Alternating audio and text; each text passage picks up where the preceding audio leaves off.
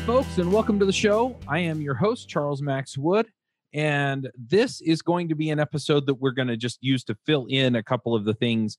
Um, and mainly, it's an opportunity for me to talk to you about what devchat.tv is all about and what I'm working on. This episode is sponsored by Sentry.io. Recently, I came across a great tool for tracking and monitoring problems in my apps. Then I asked them if they wanted to sponsor the show and allow me to share my experience with you. Sentry provides a terrific interface for keeping track of what's going on with my app. It also tracks releases so I can tell if what I deployed makes things better or worse. They give full stack traces and as much information as possible about the situation when the error occurred to help you track down the errors. Plus, one thing I love, you can customize the context provided by Sentry. So, if you're looking for specific information about the request, you can provide it. It automatically scrubs passwords and secure information, and you can customize the scrubbing as well. Finally, it has a user feedback system built in that you can use to get information from your users. Oh, and I also love that they support open source to the point where they actually open sourced Sentry if you want to self host it. Use the code devchat at sentry.io to get two months free on Sentry's small plan. That's code devchat at sentry.io. I want to kind of back up and just talk a few minutes about how I came to the conclusions that I did and also, um, I've had a few people ask me to tell my podcasting story, so I'm going to kind of get into that as well. All right. Um, I plan to do this in a few other places, uh, primarily around um, YouTube. Um, I'm working on some uh, applications that people can use to build their own podcasts. Um, and essentially, the idea is is that there are a few things that fuel podcasts on on that particular front. Uh, mainly, it's um, audience and attention uh, money, uh, you know, through sponsorships or Patreon or whatever, and uh, things like that. And so I'm going to be talking about um, how how to get all that over on some other shows that I'm going to be starting here within the next few months. But in the meantime, um, I'm going to be talking about the podcast at devchat.tv. So um, if we back up a few months, um, and this year has really been crazy with travel for me.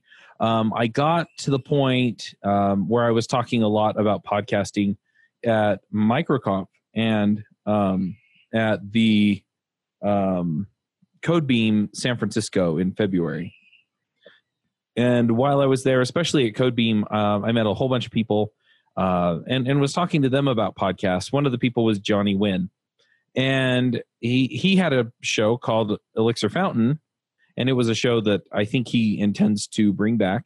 And uh, as we were talking, it just turned out that there was kind of this uh, disconnect between his ability to spend the time uh, producing the show and his ability to pay somebody to produce the show. And so eventually he kind of slowed down, um, you know, just to kind of keep pace with what he was capable of doing. And then eventually the show stopped, which to me is kind of a, a shame because, you know, I like hearing what he has to say.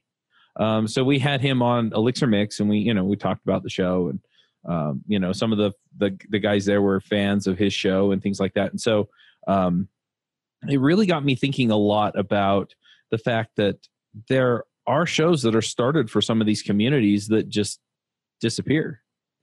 Um, about the same time i started looking around for other shows that might be disappearing and one of the ones i found was the food fight show which is a show about devops uh, run by the folks from chef. If you've been involved in the ruby community for a while you probably know nathan harvey and Nell Shamrell Harrington and the efforts that they've done over there. And it was a terrific show too, but it had also kind of started to fade.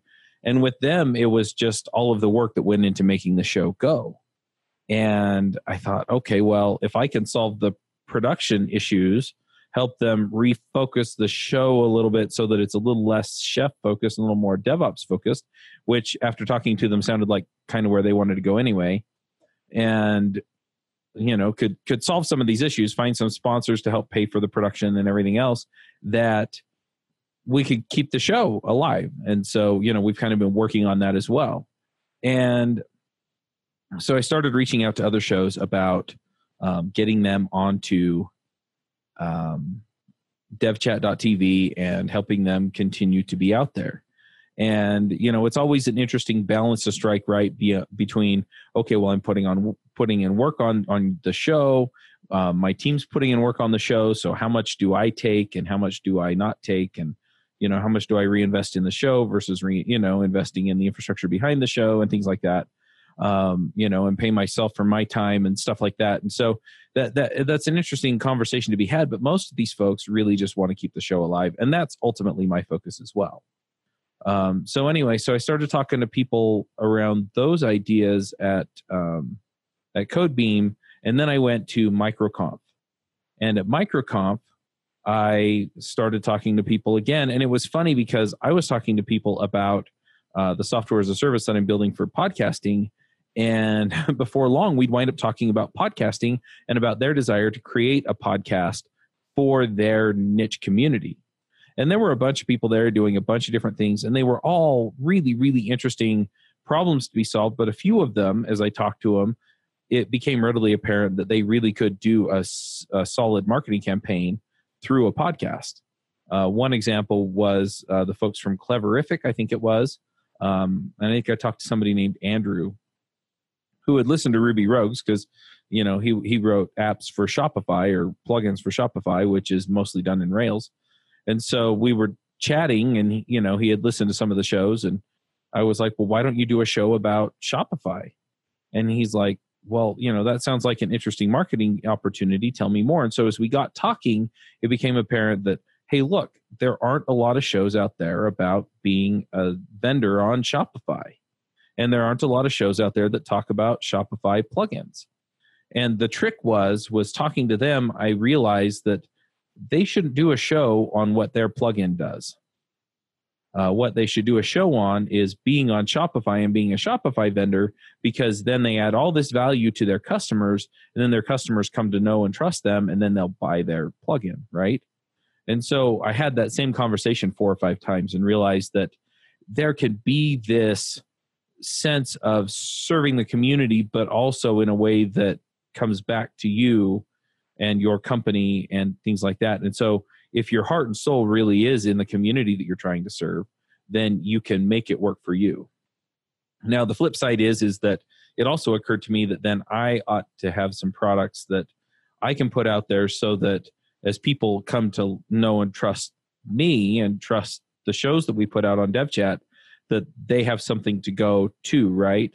And so it was kind of the reverse thing the other way. And so I've been thinking a lot about that, but I wanted to put things out there that really serve the community, right? Even though they were mostly money making ventures and I do make some money on the uh, sponsorships, ultimately the idea was to get that going. And so um, that's kind of coming to fruition now with Everywhere JS and Everywhere RB and some of the other stuff that I'm working on at the moment. Um, the get a coder job book i felt driven to finish that right so now i re- rebranded it as find your dream coder job um, but anyway so you you get the idea you know I, I have been putting these things out there but i and, and i was starting to get an idea of really where i wanted to go with devchat.tv at that point. And so as i worked through some of the ideas behind devchat and podcasts and community and what i really wanted I wound up going next to NGConf, and that's the conference uh, for, in Salt Lake City for Angular developers, and it's the big one. It, it had like two thousand people there, and um, I have the benefit of having podcasted about Angular for like four or five years, and so I know a lot of the people who were there, and so I wound up doing a whole bunch of um, interviews and stuff with people while I was there. And I kept having the same conversation over and over again with people again about the podcasts. And finally I, I, had somebody ask me so so what are you trying to do with devchat.tv and i thought about it and i said well i'm still formulating that right because before it was well i want to empower developers to you know make a difference and and find freedom in their careers and and that's something that i'm looking for as as a result of the podcasts but I didn't really feel like that was the mission per se of devchat.tv. That that's the mission more of each show, right?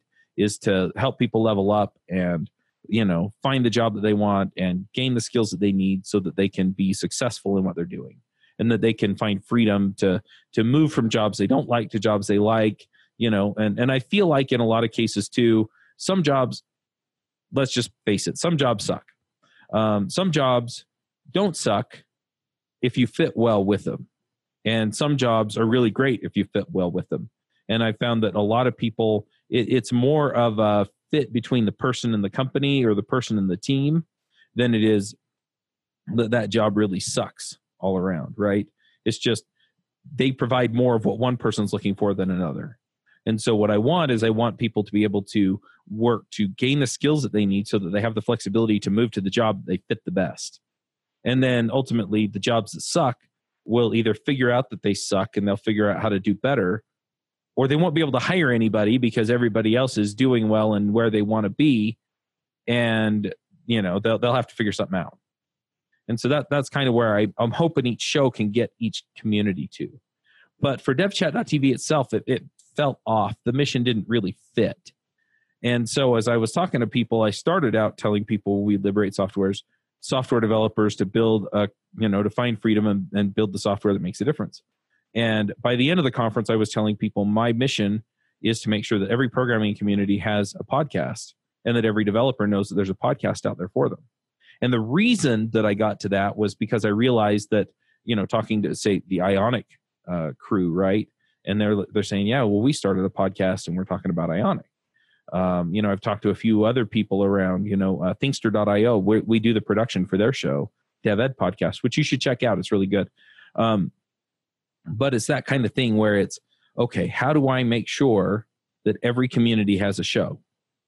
Because if every community has a place where they're having the conversations that community needs to have and they feel like they can join in and even though they can't participate fully in the conversation that somebody is saying what they're thinking and answering the questions that they have so that they can gain the skills that they need to move ahead then that's what we're about. But but every community deserves to have a show. Every community deserves to have good content that's going to get them there. Funny enough i just talked to somebody a few minutes ago about possibly uh, adopting a ColdFusion podcast. You know, talk about technology that you think nobody uses anymore. Um, but apparently, there are a number of people still out there, and I, and I, I assume with most technologies, yeah, there's always going to be some code out there that somebody wrote that needs to be maintained. Um, and you know, maybe one of these communities, something's going to um, come together and pop up and and you know make a big difference for them you know maybe ColdFusion will come back because somebody invents something over there. I don't know. But ultimately you know having these communities out there is something that's really really important to me. And so I, i've really started working on that as a whole and that's driven me to start a bunch of new shows. So uh, some of the things that i thought i might just uh, talk through here for a few minutes are some of the shows that i want to start and then i'm, I'm going to go back and i'll talk through my coding journey um, specifically with Ruby Rogues, I keep getting asked the same thing. I'm probably actually just gonna, I may just tell that story instead and just answer that question as part of the um, podcast community. Um, but but we'll see where we'll see where we wind up. Anyway, so in, interestingly enough, when I started uh, working on new shows, um, the shows that I wanted to start were some of the up and coming technologies that I feel like are getting close to the verge where one solid breakthrough or one uh, bit of technology that goes mainstream is all they're really waiting on. Uh, one of those is AI and machine learning. So, in artificial intelligence, we keep hearing about it. Uh, more and more people are getting into some of the learning models, and um, you know they're learning languages so that they can go work on it and things like that. You keep hearing about you know TensorFlow, and uh, I think Microsoft has an AI initiative, and um, uh, I think AWS is working on you know something similar, right? So you can train systems to figure out your stuff, right? And so that kind of machine learning is going on in a lot of places. And again, you know, we, we have these very specific AIs, but they seem to really, in a lot of ways, intuit their way into ways of solving problems. And so as those algorithms get better or faster, I think eventually we're getting to the we're going to get to the point where a lot of things are going to be driven by AI that we wouldn't even think make make sense to do by AI. And what's going to happen is we're going to get to the point where uh, people are are seeing it show up. So maybe my toaster has AI in it, right? And so from the way that I push down the uh, the little button to put the bread in, it'll know that it's me, and it'll know that I like my toast a certain way, right?